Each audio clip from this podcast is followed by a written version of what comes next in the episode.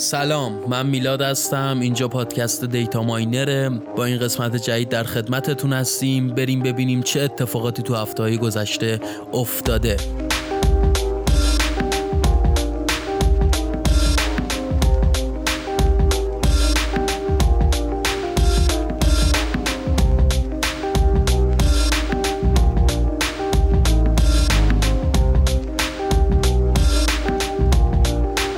از قدیم گفتن یه دیوونه یه سنگ میندازه تو چاه صد تا عاقل نمی‌تونن درش بیارن. پنجشنبه 20 آذر ماه آقای اردوغان توی باکو تو جشن پیروزی قرهباغ یه شعری درباره رود عرس می‌خونه که محتوای جدایی طلبانه ای داشته. بلافاصله ایران سفیر ترکیه رو احضار می‌کنه و توضیح می‌خواد ازش.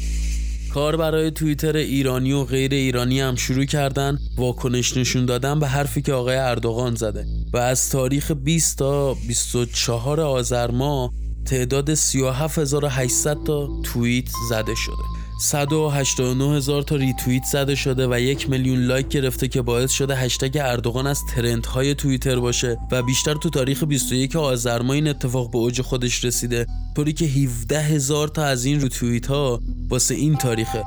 حالا جدا از این هشتگ اردوغان یه سری هشتگ هایی بوده که مرتبط بوده با صحبت ایشون که جانم فدای ایران ارس و تحریم کالای ترکیه و و و از این قبیل بوده که واقعا ترند شده و کاربرا توش خیلی فعالیت داشتن.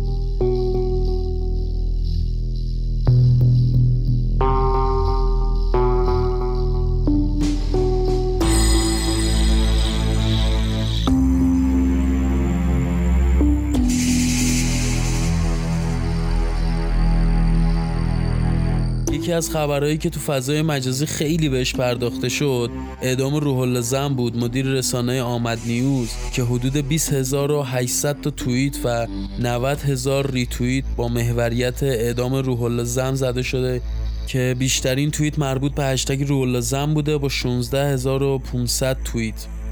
حالا واکنش ها باز متفاوت بوده یعنی هم نظرهای موافق بوده هم نظرهای مخالف بوده. یه سری اومدن انتقاد کردن نسبت به این اعدام یه سری آمدن حمایت کردن. نکته جالب و توجه پوشش خبری اون توسط رسانه خارجی بوده و از این تعداد توییت که بهتون گفتم تعداد قابل توجه توییت افراد غیر ایرانی بوده که زده شده و باعث شده که این هشتگ و از این قبیل توییت ها ترند باشه.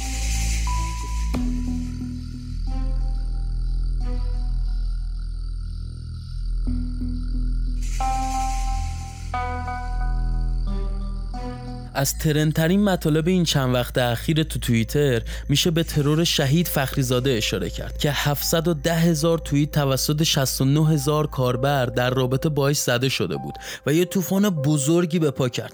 حالا علاوه بر توییتر تو رسانه های اجتماعی دیگه هم باستاب خیلی گسترده داشت. میشه گفت همه خبرگزاری های جهان تحت تاثیر این اتفاق مطلب زدن تحلیل کردن و برنامه‌هاشون رو به این واقع اختصاص دادن و در کل ابعاد خیلی خیلی گسترده ای داشت. به طوری که یه سری اقدامات و فعالیت ها هم انجام شد که یکی از اونها طرح پیشنهادی اخراج بازرسان آژانس هسته‌ای و احیای غنیسازی 20 درصد بود که نمایندهای مجلس مطرح کردند. حالا علاوه بر فضای مجازی که کاربران با هشتگ انتقام سخت و مجازات قطعی خواستن که به طور قاطع با عوامل این ترور برخورد بشه یه سری تجمعات هم با همین محوریت شکل گرفت و در کل این چند وقت موضوعهایی که تو فضای مجازی ترند شدن اکثرا دایره تاثیرشون بالا بود و توی مجازی تموم نشد.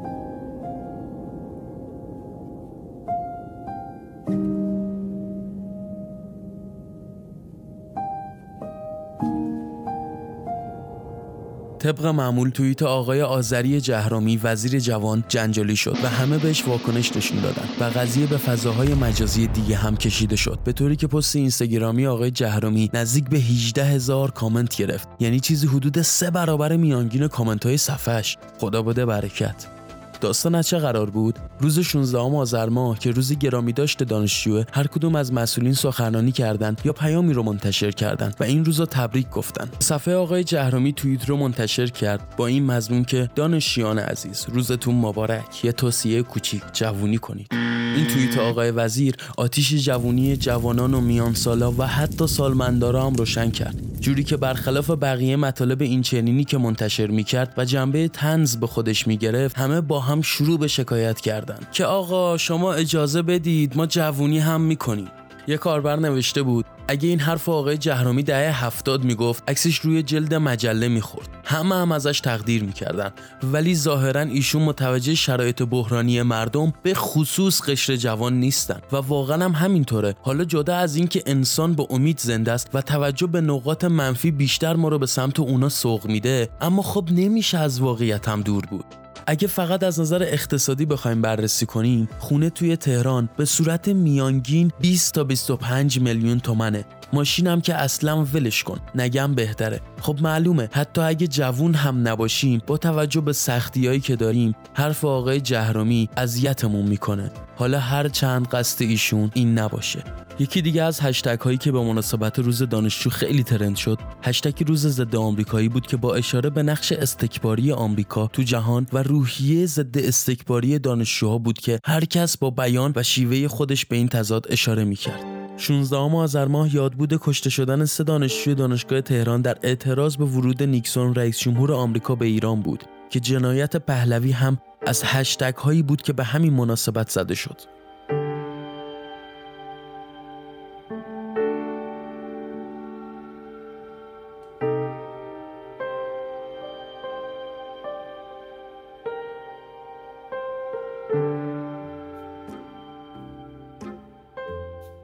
همیشه وقتی اسم یه سلیبریتی میاد باید منتظر یه اظهار نظر عجیب غریب یا یه حرکت جنجالی و حاشیه‌ای باشی. که خب خانم بهاره رهنما که سابقه تاریخی دارن توی موارد توی برنامه شام ایرانی صحبت راجب به گرفتن شیربها کردن و گفتن ماشالله دخترای امروزی سر و نیکل کیتمن و طرز فکرشون لور این حرف نسنجیده خانم بازیگر باعث شد که حسابی هم قوم عزیز لور و هم ایرانی های دیگه واکنش نشون بدن و ازشون بخوان که هرچه سریعتر معذرت خواهی کنن.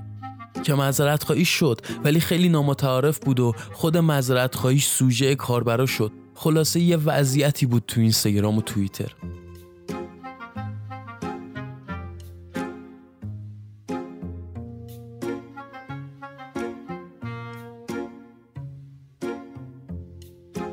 خب 9999 گذشت و همتون در جریان این هاشیایی که حول محور این تاریخ بود هستید. من واقعا نمی‌فهمم متولد شدن تو تاریخ 9999 چه مزیتی داره که این همه آدم اصرار کردن بچه هاشون تو این تاریخ به دنیا بیاد یعنی فکر کنید اون بچه بزرگ میشه میره خواستگاری یا میان خواستگاریش. اینو به عنوان یکی از ویژگی های اون بچه عنوان می‌کنن. یا مثلا می‌خواد بره یه جا استخدام بشه میگن به به چه تاریخ تولد رندی داری شما؟ بیا اینجا استخدامت کنیم. حالا عروسی و عقد و مراسم و اینجور چیزا بود تون تاریخ ها باز با ارفاق می‌شد ردش کرد. ولی آخه تاریخ تولد حتما رند باید باشه. من نمی‌دونم. مبارکتون باشه.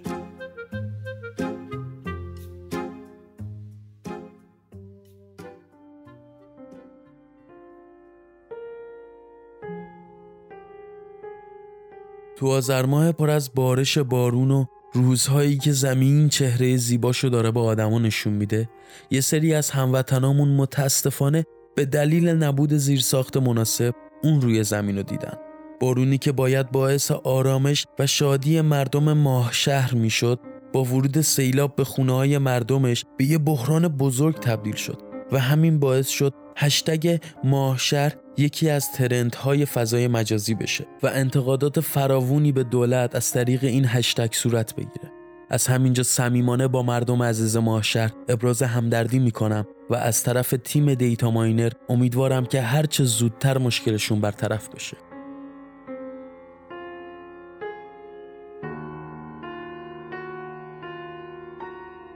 هفت سال منتظریم هشتگی بود که حسابی سر صدا به پا کرد حمایت از محمد باقر قالیباف رئیس فعلی مجلس در پاسخ به رئیس جمهور و منتقدان مجلس بود. آقای قالیباف تو توییترشون گفته بودن که ما هول نیستیم هفت سال و چند ماه منتظریم که شما یه کاری بکنید. کاربران فضای مجازی هم تو همین راستا انتقادشون رو مطرح کردن. مثلا یکی از کاربرا با انتشار تصویری از صف طولانی گاز تو سیستان و بلوچستان نوشته هفت سال منتظریم که این صفهای طویل گاز در سیستان و بلوچستان خاتمه پیدا کنه. یا یکی دیگه نوشته بود درختی که چهار سال میوه نداده تو هشت سال هم میوه نمیده. آقای قالیباف سال 96 این حرف زدن. چهار سال طول کشید تا ما بفهمیم دقیقا چی دارم میگن. هشتگ هفت سال منتظریم. این وسط هم که یه سری توییت موافق داشتیم یه سری هم مخالف داشتیم. مثلا یکی از reply ها به توییت صف طولانی گاز در سیستان بلوچستان نوشته بود که تا قبل از دولت روحانی هم سیستان و بلوچستان لوله کشی گاز نداشت و کلا یه سری reply ها می‌گفتن بعضی از موضوعات و مشکلات هست که از ابتدا بهشون توجهی نشده و ربطی به این دولت و اون دولت هم نداره و باید عزم جدی برای برطرف کردنشون شکل بگیره.